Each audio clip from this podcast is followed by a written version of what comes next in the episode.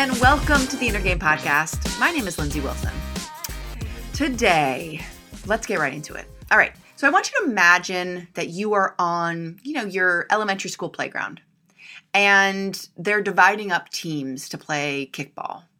And you go off to a corner, and people choose what team they want to be on. And you go to your corner, and you're going to be the captain of that team, and no one follows you. You're standing there in the corner, and everybody goes to the other guy or girl and wants to be on their team. Do you feel that visceral reaction to that? Do you imagine being in that situation and the horror of it? because I want you to remember what that feels like and what a visceral you know, fundamental survival mentality that it activates in our brain. It's our fight or flight response, it's our connection to the group, it's our survival instinct, it's all of it. It's reptilian, right? And then I want you to imagine that there is that situation in a less tangible way in your life right now. That there is something in your life that you don't want to go to that corner and hope that people follow you because you don't want to risk that no one will. Now, whether you're an extroverted person and you, you know, step into leadership roles or what have you, it doesn't matter. We all have these situations in our life where we stand for something, where we stand alone, where we lead and hope others follow, even if it's in small ways, it doesn't matter. It all comes down to that same idea of being on the playground and no one choosing to be on your team. Now, what I'm telling you is is not that that feeling has to go away or that um, you know that feeling is bad. It's not. That's our survival mechanism. There's no way to turn that off. We shouldn't turn that off. But this is the challenge is that we have situations in our life where we could go to that figurative corner and it means something to us. Because if it doesn't mean anything, who cares, right? It means something to us that's far bigger than ego. Maybe it feels like a calling. Maybe it feels like something that you're morally led to do. Maybe it feels like just doing the right thing whatever it is, maybe it feels like something for someone else, like someone you love, like your kids, going to that corner is important to you. And we have to be aware that those feelings of rejection, those feelings of that risk that you may not be followed, is something that we have to bring out into the open.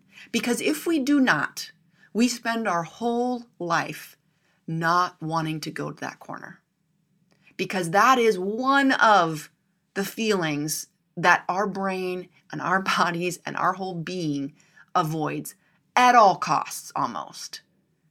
At the cost of not really doing what we want to do in our life. The cost of playing small. The cost of regret later on. That's how serious that feeling is.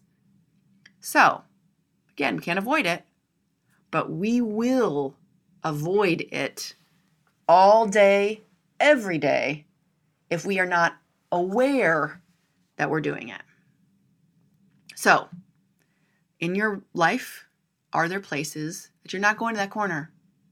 You may not even aware that you're not going to that corner, but you really want to go to that corner. Think about it, be aware of it. You can't avoid, if you do go to that corner, you can't avoid the risk. But the alternative is, is playing small, living small. So that's my two cents for today. I want you to think about it because just thinking about it is the first step. It's a big step. So take some time and think about it. All right, guys, we're going to do the Braver. I hope you'll stay around for that. Remember, the inner game is the game. This is the good work, guys. see you again tomorrow. Bye for now.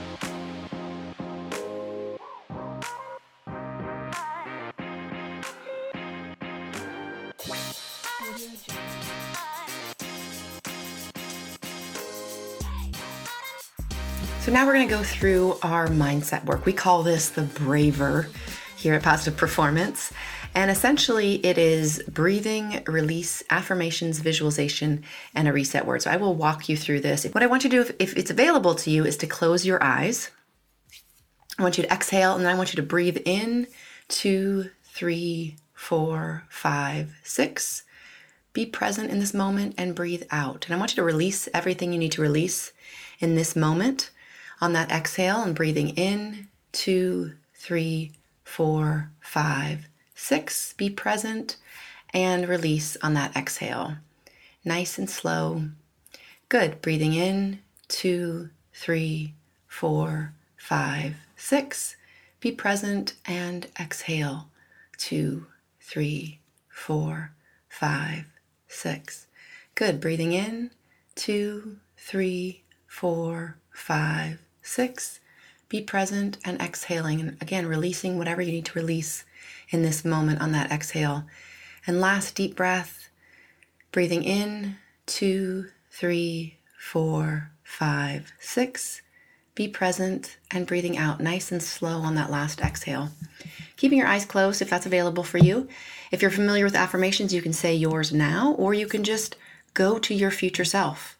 Imagine yourself, your life, your everything as if it is exactly how you want it to be. Seeing what you would hear, see, hearing what you would hear, feeling what you would feel, feeling the emotions associated with living your fullest potential. Go there now, really experience it as if it's happening right now.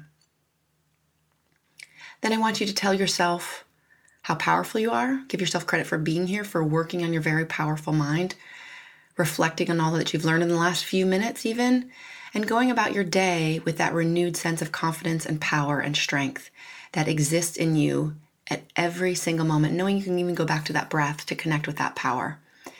All right, you can open your eyes if they were closed. Tell yourself some other positive things. Take a final deep breath. And I want you to go out and I want you to have an amazing day.